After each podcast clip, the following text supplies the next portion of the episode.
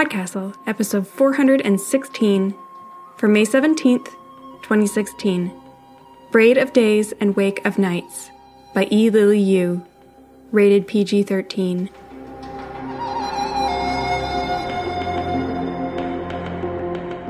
Hello, and welcome to Podcastle, your weekly dose of magic and mayhem and occasionally tears. I'm your co editor, Jen Albert. This week's story is an emotional ride.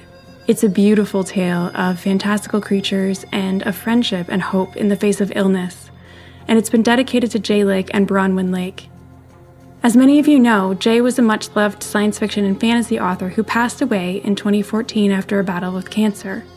His tragic loss was felt by many in the SFF community, and today's story, by E. Lily Yu, is a powerful tribute to Jay and his family. Podcastle is very proud to present Braid of Days and Wake of Nights, written by E. Lily Yu, originally published in the Magazine of Fantasy and Science Fiction. Today's author is E. Lily Yu. E. Lily Yu has received the 2012 John W. Campbell Award for Best New Writer, as well as nominations for the Hugo, Nebula, Locus, Sturgeon, and World Fantasy Awards.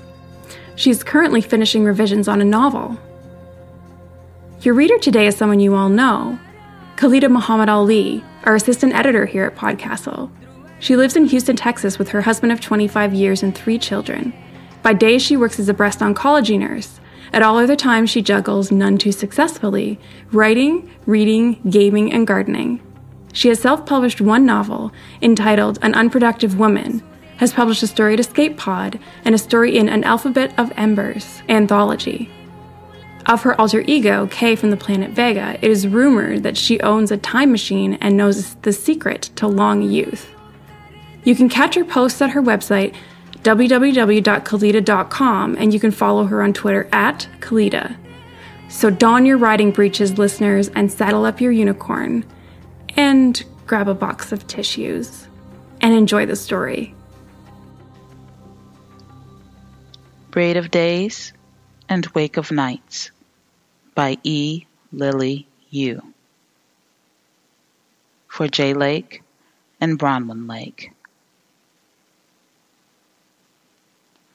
The seat beneath her was glossy plastic and not interested in prolonging their acquaintance. Shifting from thigh to thigh, Julia Popova flipped through newspapers in search of the logo and slogans for bourbon that she had labored over for weeks. New York Times, March 3, 2005. Escaped carriage horse reports to the Parks Department of a stray white horse in Central Park puzzled the Horse and Carriage Association and the Teamsters alike. No one's unaccounted for, said spokesman Mark Hoodlin. Both the Clinton Park and Hell's Kitchen stables are full at the end of the day.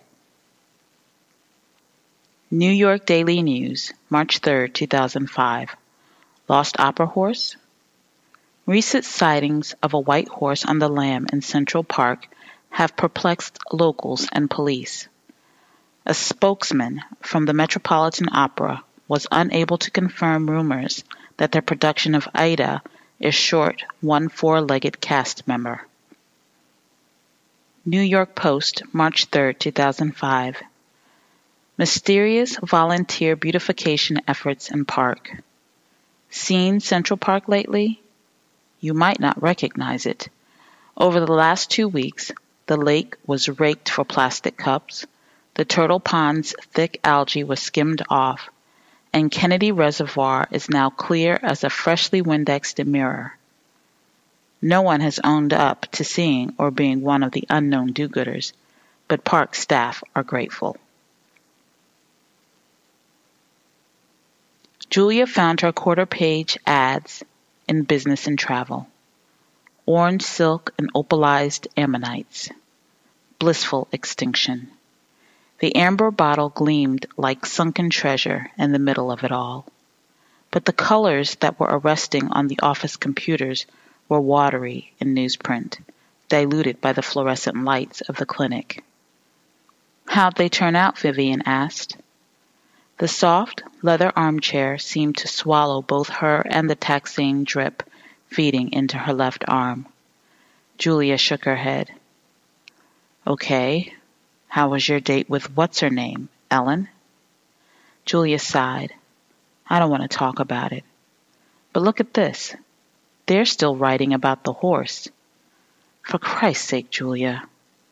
Soup. It looks like they're selling fancy soup. Beef, butter, onions. I told them to use less color. Save it for the slicks. Client's going to yell at me tomorrow. You should quit. I wish. With an immaculate thumbnail, Julia peeled open the Ziploc bag in her lap.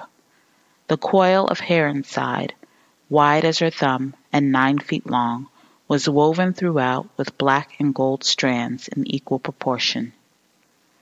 When Vivian began chemo last May, her hair had skimmed the lower edge of her scapula.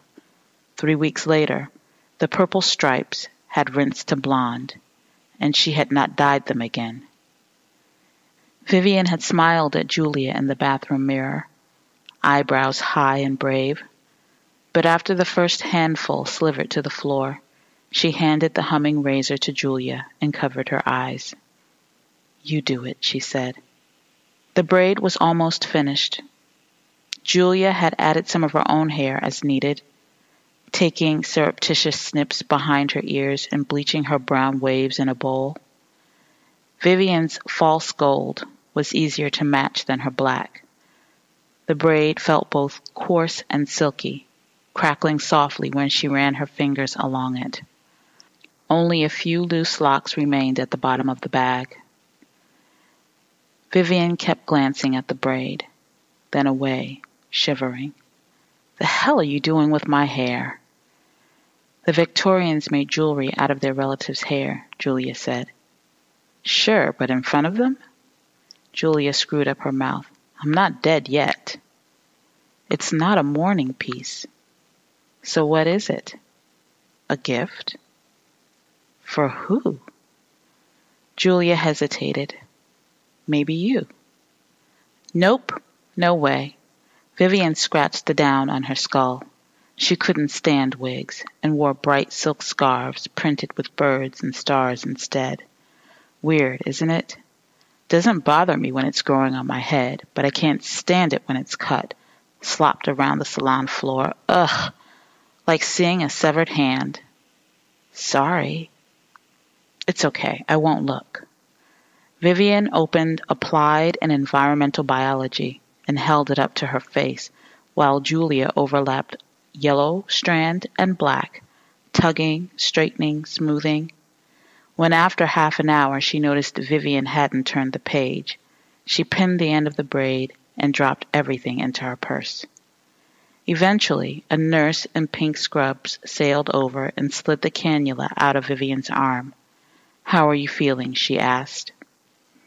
Vivian pushed herself upright without speaking, her face pale, and lurched toward the bathroom. Julia followed. Over the retching and splashing, she made soothing noises and rubbed circles into Vivian's back. Pharmacy stop? Thanks. Julia had bought the indestructible orange beetle as a ticket out of rusting Paterson with three summers waitressing in an Italian restaurant and five illustrations for two evanescent magazines. She called it The Lady. When the art school letter came, Julia had fought all day with her parents and cried all night for a month before stuffing the lady to the roof and driving to Providence. She had not looked back. Although parking took a large bite out of her budget, the odometer clocked 170,000 and the odors of frying oil, mint gum, nail polish, and drive-through coffee had painted a thin and indelible layer over the interior Julia kept the lady when she moved to Queens. Even thinking about selling the lady struck her as disloyal. Vivian's sudden need was in many ways welcome, and Julia told herself that she had kept the car for times like these. She left Vivian hunched in the car and ducked into the hard bright aisles of the corner drugstore. At the counter, she collected a battery of pharmaceuticals and orange canisters.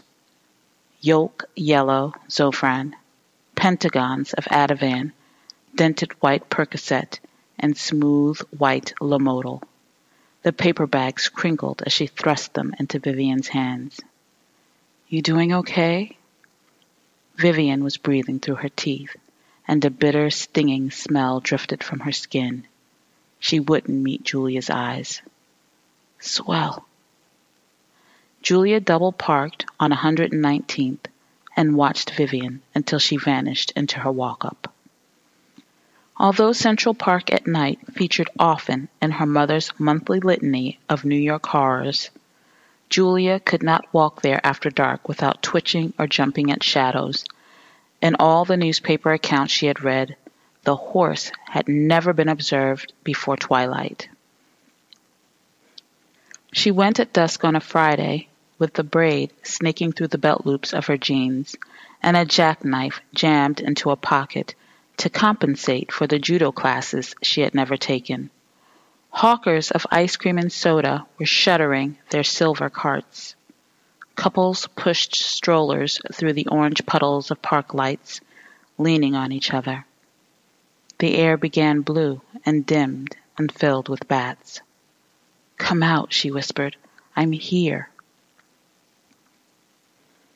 The fine gray gravel of the bridle path crunched under her canvas shoes.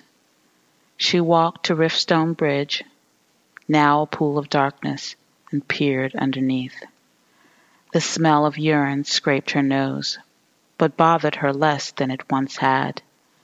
There was a faint, bubbling snore. Hello? Plastic rustled. Something moved. What do you want? The voice was whiskey and dry leaves. Squinting into the gloom, Julia distinguished two dim eyes and a glint of teeth.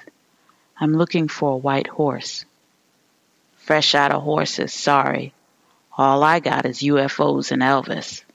The chuckle was low but female, and Julia unlocked her shoulders. Why? For a friend. She's sick. She tried a smile. My name's Julia. The woman who shuffled out was tall and swaddled in stained clothes. Laurie. So have you seen a horse? No halter, no bridle, just running loose? How's a pony ride help? It might be a unicorn. She bit the inside of her cheek, anticipating laughter. None was forthcoming. Laurie only folded her arms and tilted her head. St. Hildegard wrote that unicorn liver healed leprosy, that unicorn leather cured fevers. The horn was good against poison. No one says anything about cancer, but I figure, why are you asking me? You live here. You might have seen it. I don't live here. She coughed thickly. I've been crashing with my uncle when I can, but his house is full of kids. New wife can't stand me. Sometimes I hit the drop-in center, but those are bad nights. Oh. March is too cold to sleep outside. You have to be desperate. Julia pulled a rumpled bill from her back pocket and held it out, but her hand was swatted aside. My problems, they bigger than a dollar, unicorn girl.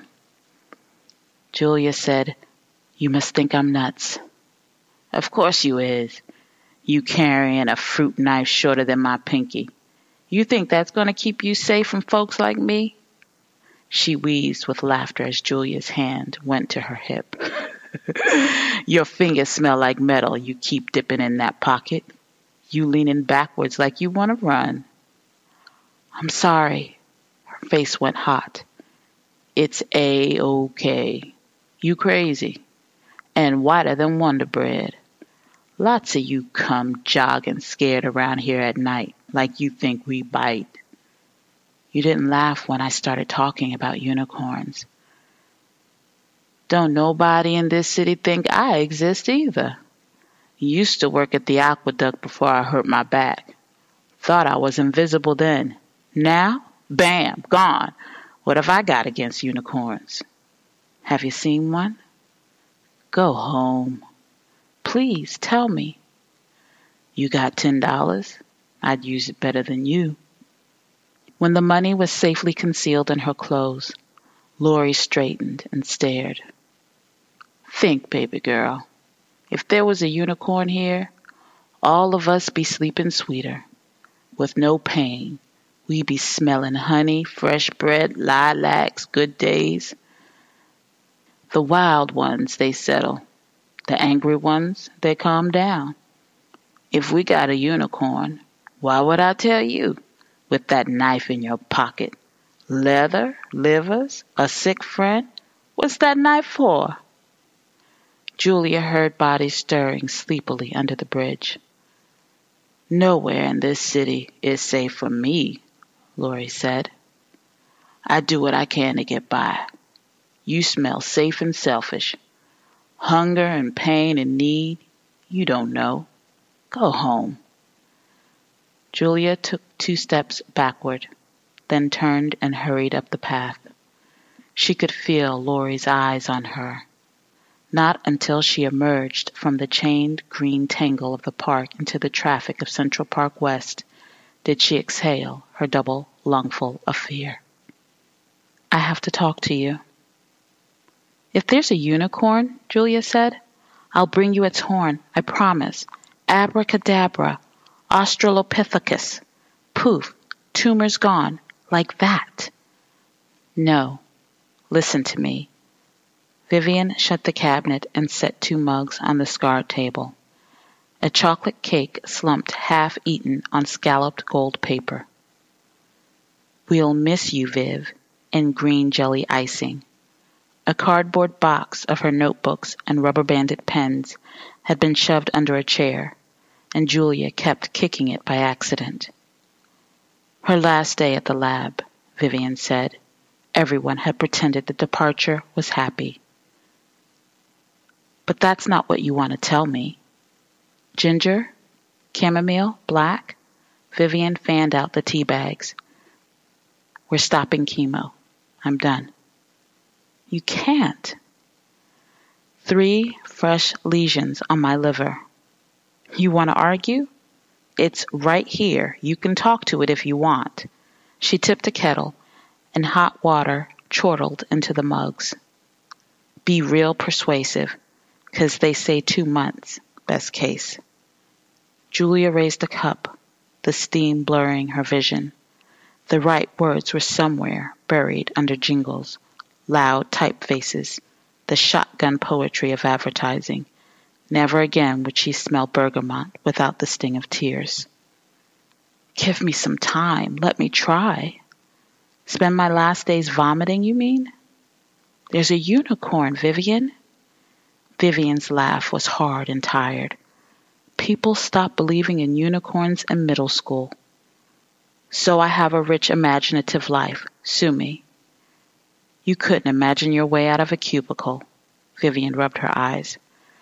I remember when you talked grants, galleries, art shows, the Museum of Modern Art. Where are you now? Selling watches and vacations to people who don't want them, cold calling, retouching portraits of steak. Julia pushed away from the table. I have to live, Viv. And I have to die. Well, we all do. But I'm going to do it the way I want, with friends, with dignity. More water? No. Vivian refilled both mugs. Anyway, Asian girls never get unicorns. How do you know that? Beagle, L'Engle, Lewis, Coville, and Gaiman, even though I was too old. I looked anyway, just in case. When I was a kid, it was Lawrence Yep. Take it or leave it. Lots of dragons, no unicorns. None for you either, right? Aren't you more likely to find a domovoi or a leshy? When did Russia get unicorns? Late 15th century. You checked. Of course I checked. Vivian grabbed Julia's hand across the table. It's sweet of you, but you've got better things to do. Fine, no unicorns for you. Julia picked up a pen and one of the insurance forms on the table. Say you're giving up What's next? Hospice, starting next week. Hospice meant nurses, Julia discovered, and the Swedish smell of Roxanol. Clutching a sheaf of filled out forms, she let herself in with the spare key, then stood in the hallway bewildered as brisk strangers squeezed past her. A silver IV tree had sprouted in the kitchen.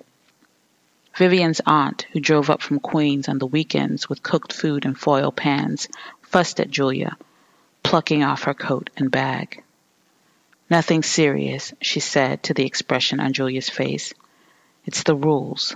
Someone has to be here every day. One of her cousins or me. Vivian was lying in bed, her eyes closed, a transparent loop of oxygen around her head. The tall windows she loved were ajar and clattered softly as the warm, astringent air inside mixed with the damp breath of March. Loneliness gusted through Julia, sudden as rain. What am I going to do without you? she asked, hating herself for the question. Vivian opened one eye. Watch it. I'm not dead yet. You know what I mean. I can still beat your ass, tremble in fear. Julia sat gingerly on the edge of the bed, careful not to bounce. Nine years ago, they had washed up in New York together, both of them certain that success lay around the corner or behind the next door, even as the gum glazed sidewalk ate blisters into their heels and the rent came due again and again and again. The thought of living without Vivian's rude jokes and good taste, her crayon annotations of newspapers and leaflets, her abrupt phone calls, You free at eight? Nice dress? Good hollowed her chest. What will I do? Cry, breathe, live, fall in love. You'll be better at that when I'm gone. Really, you will. Skydive. Have children if you want them. Play tennis, snorkel, visit Morocco. All the things I can't do anymore. Next question. It's not fair. Fair? Vivian smacked the mattress. I wanted kids. I got Gregory and cancer. I wanted a career in microbiology. I got two postdocs and Gregory and a layoff and cancer. And six second author papers in first tier journals. I'm 33, Julia. 33. I'll never ride a horse or learn how to snowboard. I'll never drive to the Grand Canyon and order coffee in every diner on the way. I'll never see Moscow. I'll never have a houseboat. I won't win any Nobels. I won't see any more meteor showers. I won't pick any more apples. And I'll never, ever have a daughter. Don't talk to me about fair. Don't even think about fair when you're in the same room as me. I'll rip it out of your head and crush it into a ball and eat it. Vivian's aunt stuck her head into the room. Everything all right? Yep. Doing great. The aunt retreated. Vivian bit her lip and crushed the edge of the quilt in her hands. In a quiet voice, she said, He'll be here Saturday. Can you pick him up from JFK? Who? Gregory. Julia blinked. He's coming? He heard I was going off chemo. How thoughtful. I'm shocked. I may have called him. Vivian put her hands over her face. I may have asked him to come. So I meet him at the airport and make him disappear? I don't do murder normally, but for you, just bring him here. Vivian. Loose ends, she said, not meeting her eyes. The marriage had not been a long one. Vivian had disappeared for a year, a deeper and more profound absence than when she was dating Gregory, while she tried on wife as if it were a winter coat, turning and stretching and looking at herself in it, testing its warmth. She smiled less and less the few times Julia caught her, and a little gutter of worry dug itself into her brow. One month after the separation, Vivian had called and let the room around her fill with silence. I'm coming over, Julia said, after waiting in vain for a word.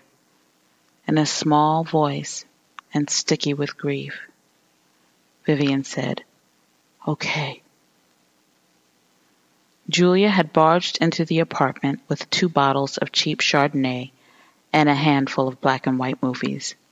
Vivian scrubbed her eyes with the back of one hand. I'm such a mess. It's fine. Vivian's third glass was almost empty when she snatched the remote and jabbed down the sound. He said he never wanted children.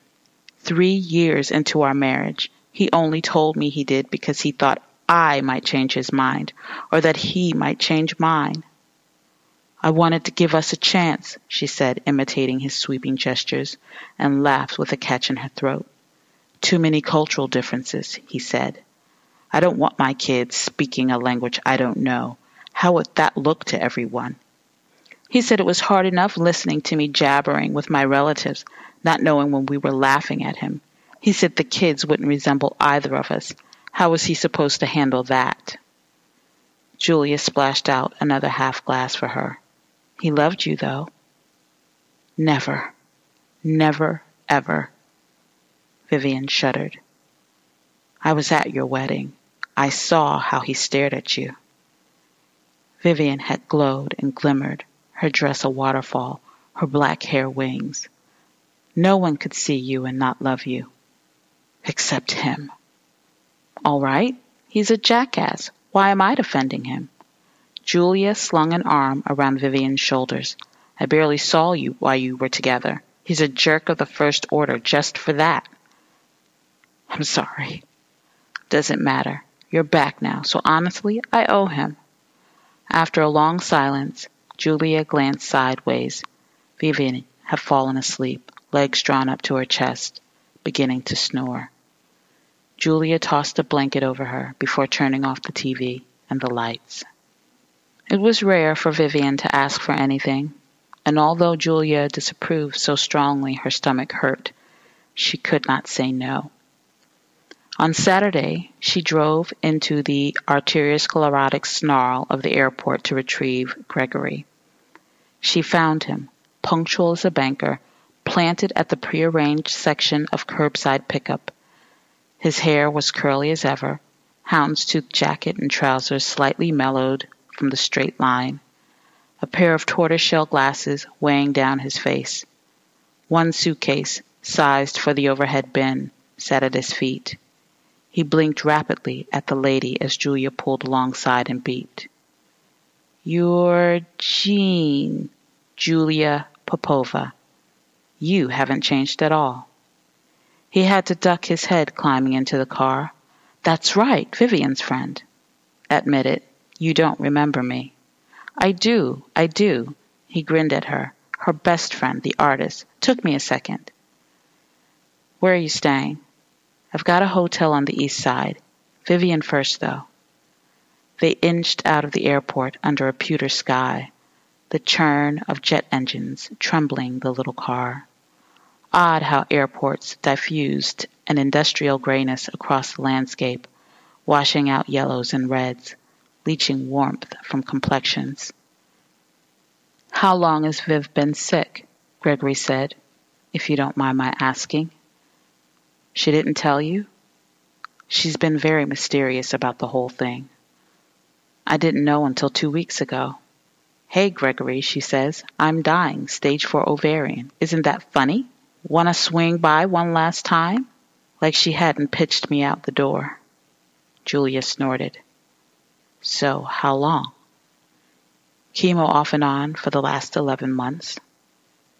Gregory chewed his lower lip gazing at the pawn shops and discount clothing stores that glided by. Did everyone know? Her friends? Her family?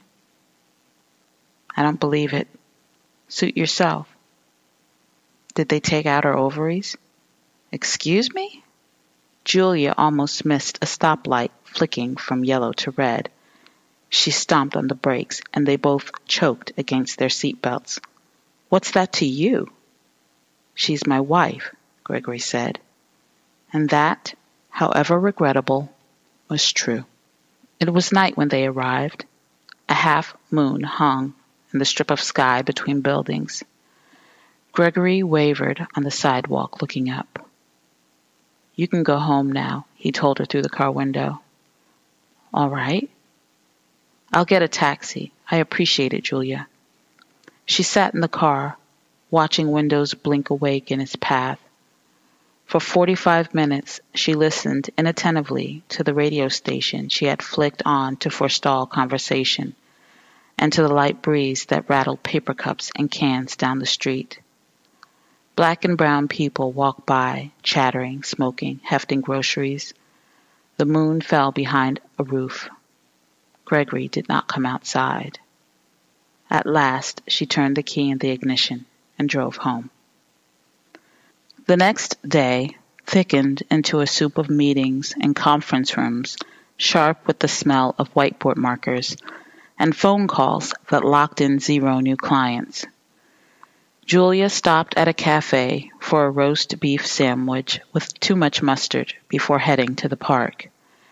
She was looking forward to grass and greenness and the sight of water, even stagnant and sulphurous water. As she sucked threads of onion from between her teeth, her cell phone hummed. Are you going to Central Park? Gregory? Which entrance? I'm taking the A. Okay, which stop? The museum. Look, I'd rather not see you there. Julia huffed and stomped down the steps into the station. She was busy, urgently busy, and not about to wait for him. But as she walked to Naturalist's Gate, she heard her name. Gregory pressed and polished, waved at her from a bench. Her own hair had blown every which way. Her irritation deepened. I thought this was it. Vivian said you used to meet here after work and walk to Conservatory Garden. The humid summer evenings she and Vivian had spent wandering through the park, pausing for ice cream eclairs and the occasional concert, appeared at an impossible distance. It had been centuries, surely. Kingdoms had risen and crumbled in the interim. She was obscurely hurt that Gregory knew about those days. What else did she say? You're hunting a unicorn. Julia compressed her lips. She told you a lot then. Vivian's very fond of you.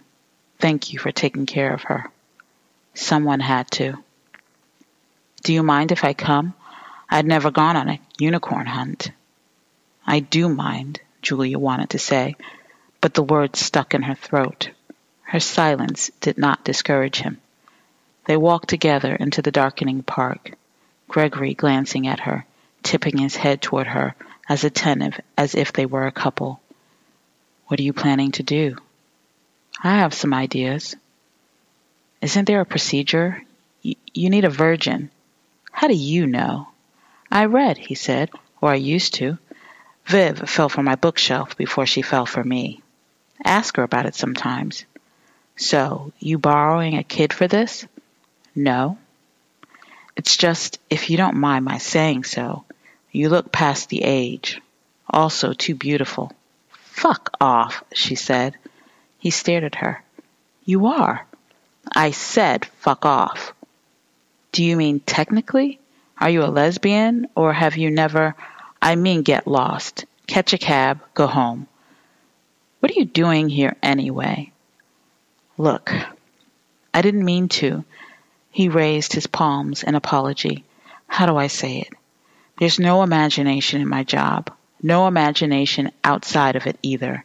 No time to read. No time to socialize. No nice girl dates a married man. Work, sleep, work. Dull as hell. I got excited when I heard about your unicorn. You're laughing at me. I'm not. Julia strode off, Gregory trailing behind her.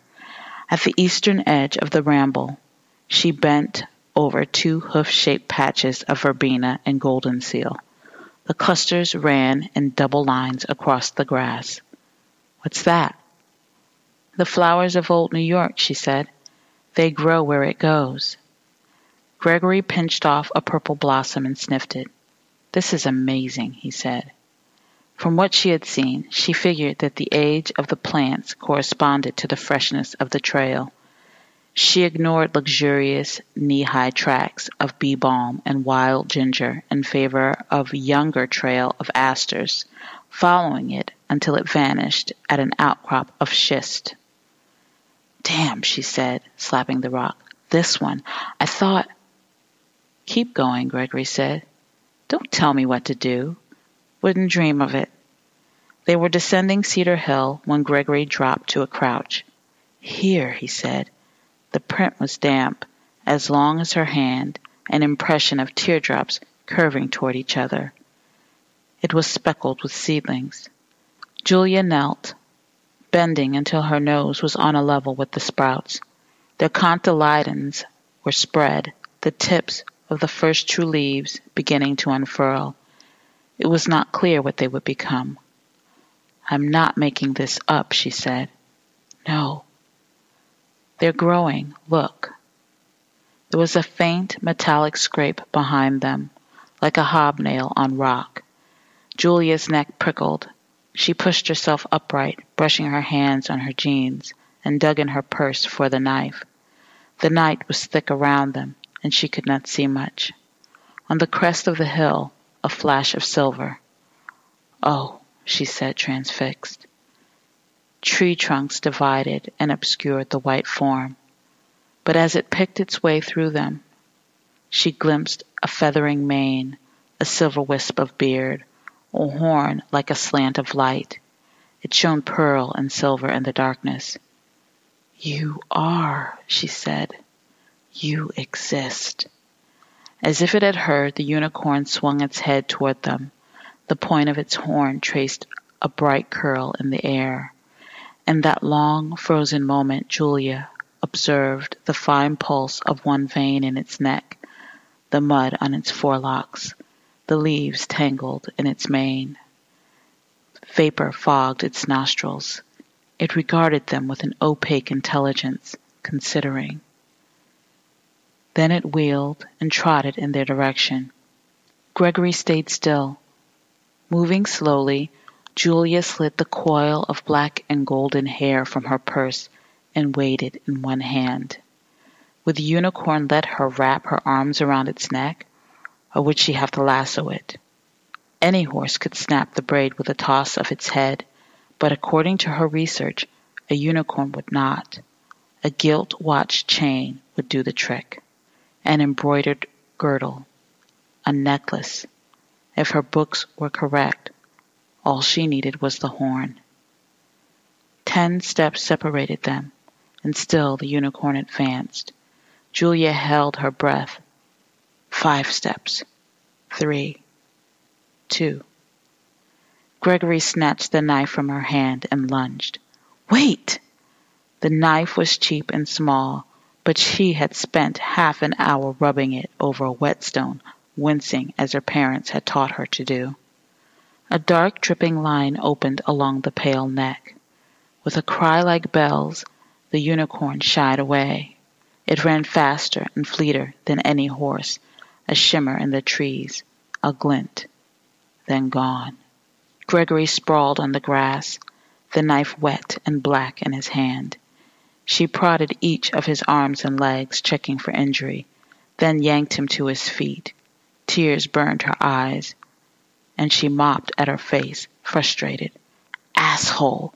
How could you? she said. The unicorn, Vivian, the question rang with accusations. What else was the knife for? What were you going to do? She opened and shut her mouth and could not speak. They headed out of the park in silence. Here and there, on a bench, under the dark arc of a bridge, Julia spotted a huddled body husbanding its warmth. Those who needed unicorns as much as she did. Shoving her hands in her pockets, she walked faster, too weak and foolish, she knew to ask forgiveness. Why waste your time with someone like him? Julia said. She sat on the edge of the bed, watching Vivian eat breakfast, and offered mug and spoon at appropriate intervals. He's helping with the bills, Vivian said reasonably, And it's his health insurance. He could write a check from anywhere. It's not just that. Vivian dipped her spoon into each of the dishes that crowded her tray. Zoo. Strawberry jello, bone soup with slices of winter melon, chocolate pudding, without raising it to her lips. Her skin was soft and loose against her bones. She was not eating, the aunt had whispered to Julia. I'm trying to remember what was beautiful about him. Him? Nothing. You're angry at him? Yes. So am I, and I don't want to die with that much anger. It's the size of a house, roof, floors, porch, everything. So you have him over every day to yell at him? We talk. For hours. Don't be silly. I talk to you too. Julia tightened her lips. Not every day. You have work. It doesn't seem healthy to me. Vivian sighed. Didn't you see the flowers? The kitchen table was flooded with lilies and chrysanthemums, more than Vivian had vases for, and she made Julia haul home an armful every visit. Know who they're from? Classmates, roommates, colleagues, friends, cousins. He has to wait outside when anyone else is here. Don't tell me you don't enjoy that. Oh, I do. I do, she smiled. You've taken good care of me. I know. I notice.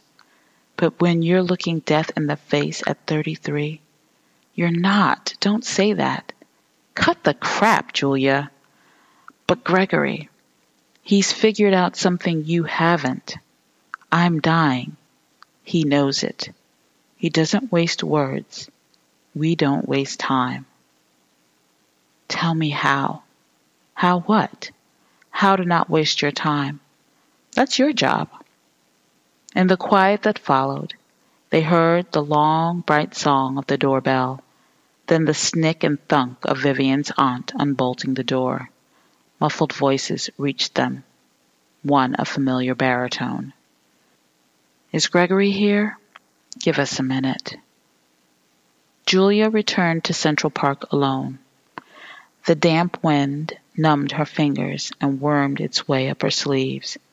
She clutched her thin coat, wishing for a scarf. As she walked the twenty blocks from Sheep Meadow to the reservoir, she could find no unexpected flowers, no tracks, no magic. Where hoofprints of columbine and wake robin had flourished the week before, there were now only bare and indistinct spots of earth.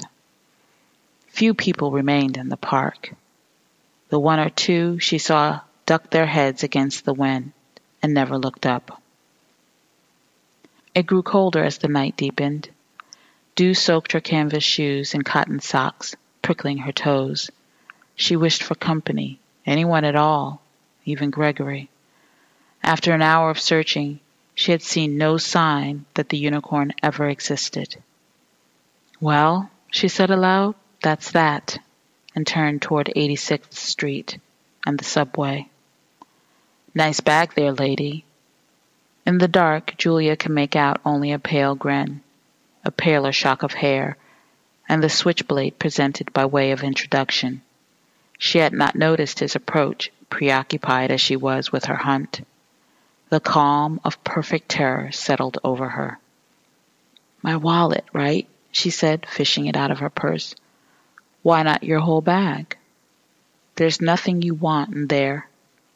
She rifled the bills in her wallet and tossed it at his feet. His eyes never left hers. He stepped forward and wrenched the purse from her arm. I'll be the judge of that. Every nerve shrilled at her to run. She locked her knees. Please, she said, my friend's hair. She's dying. You'll shut up if you know what's good for you. He upended her bag and shook it. Pens, tampons, flyers, and tissues scattered across the grass. The detritus of an insignificant life, she thought, starting to shake. Run. She didn't. He grabbed a fistful of her jacket and held the braid under her nose. Or come and get it. I'm sorry, she said. Let me go, please. Too bad you're not prettier. He hooked his arm around her neck, cutting off her hair. Her lungs burned as he tightened his chokehold. Her knees buckled. The unspoken fears of nights and days coalesced into a fine point. So this is it. My turn. This. Now. A hundred carillon bells clanged together. Over the wet, dark grass, a white shape tilted at them, indistinct at first, but growing brighter and clearer every moment. The man swore and dropped her. She fell on her face, grateful for the dew that seeped into her clothes, the indistinct sensation of each blade of grass against her skin. When she had caught her breath, she pushed herself to her knees. He was running, his jacket flapping around him. The unicorn crashed past her in a glorious arc of white. The world's horn pointed at his fleeting back. For an instant she imagined it spearing his back. The stutter of blood, him stumbling, sinking, deserving it. No! The pale body pivoted, pawing the air. When it landed, snorting steam, it was facing her, the gash in its neck had scabbed over into a rough crust of garnets.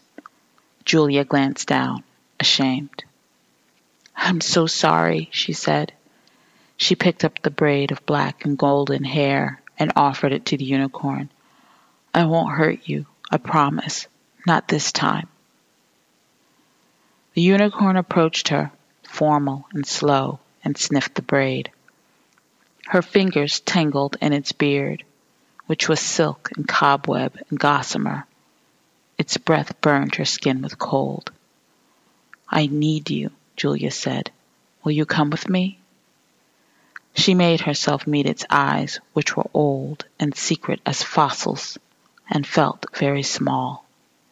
After a long, careful look, the unicorn sighed and bowed its head. Julia looped the braid loosely around the broad neck and fumbled with a knot.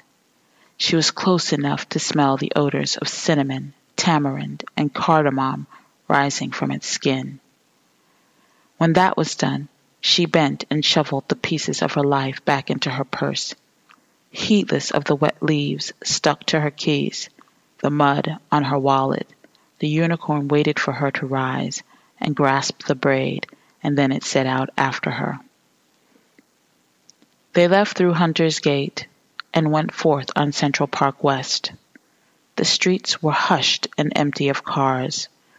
A few pedestrians hurried along on the far side of the road, none of them looking in her direction. Though as they passed, Julia noticed, they slowed and straightened, brows smoothing, hands falling to their sides. She was shivering with cold and shock. Every now and then she leaned against the unicorn's side, and its breath was a deep rumble in her ear. The long, spiraling horn wrote eights in the air as they walked. At intersections, the traffic lights flared green in all directions. Above them, one by one, lit windows snapped out. A shouted argument that had spilled onto a fire escape subsided to a murmur, and the high, inconsolable wail of an infant faded. Soon they were enveloped in quiet. Will you help her? Julia said. I can't lose her. She's the best thing in my life. The unicorn did not answer. As if it knew the way, it went up Seventh Avenue and turned onto 119th. Its hooves printed moist, silvered daguerreotypes on the sidewalk behind them. Vivian's building was dark. Julia led the unicorn up the stoop and through the narrow doorway, watching anxiously as its flanks twitched and shuddered between the jambs. She had not planned for the two flights of stairs to Vivian's apartment, but the unicorn placed one foot, then the next, on the threadbare runner each step making a muffled chime. Less graceful, Julia groped hand over hand along the railing.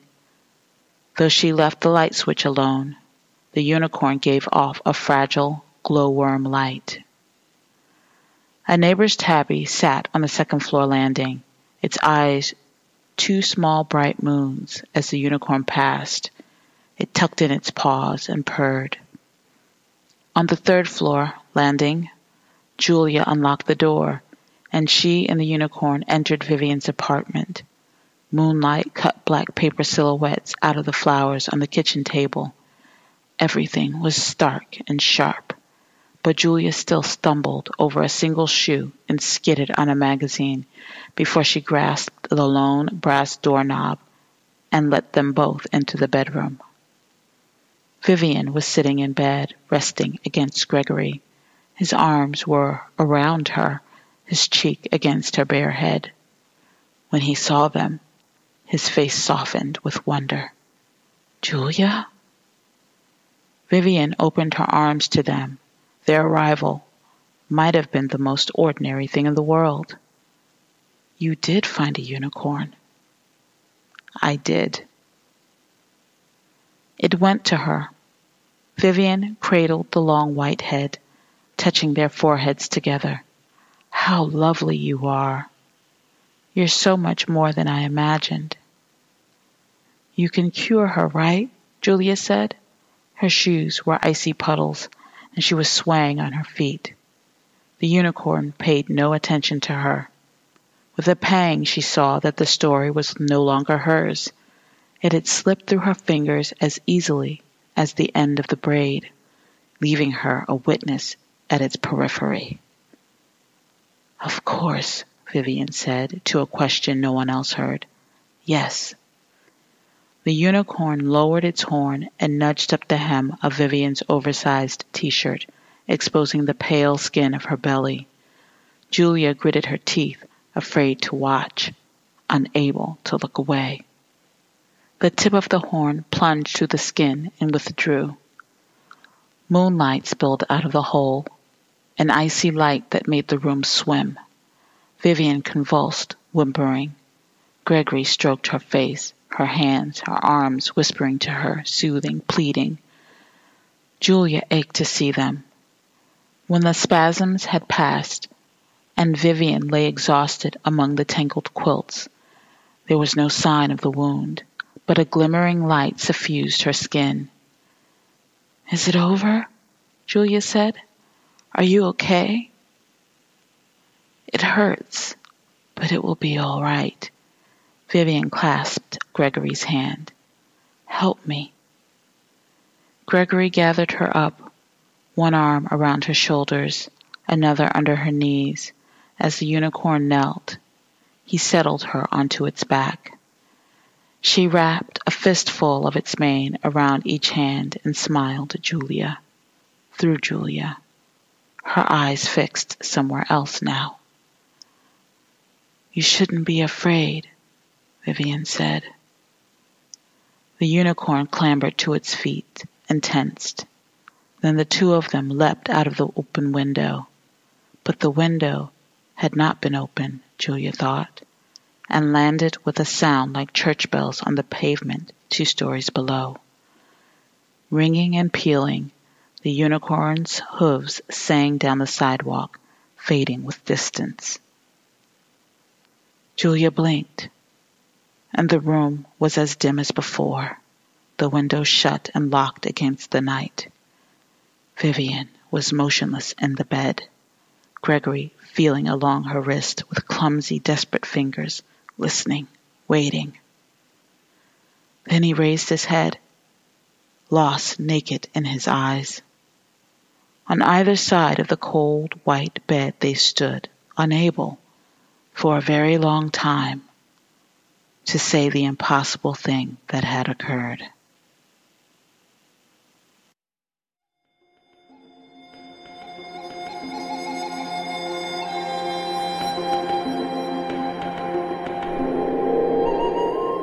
And welcome back.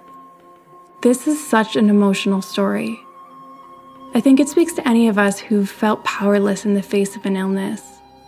We who felt that desperate hope who've been willing to do anything to hold on to a loved one. Anyone who at any point has wished for that unicorn to come in and just to make it all better. I love the quiet beauty of the scene where Julia arrives with the unicorn and the innate intimate connection between Vivian and the creature. Though it couldn't bring what they had all hoped for in the end, I find the unicorn's presence lends such grace to Vivian's departure. It's difficult not to be touched by this bittersweet end. What a lovely tribute to Jay and his daughter. Thank you to the magazine of fantasy and science fiction for letting us run this one early.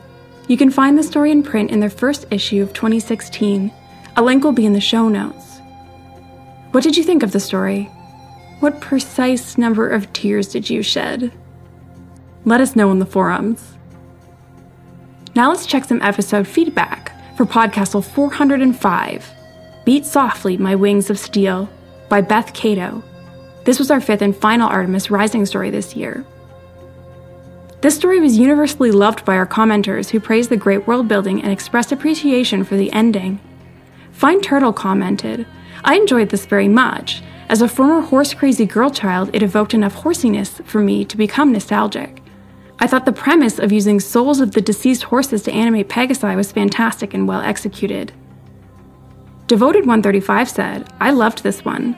The world building was so well done that we got a full picture of the world without ever feeling like we were getting giant info dumps. Hard to do with such a complex and foreign world.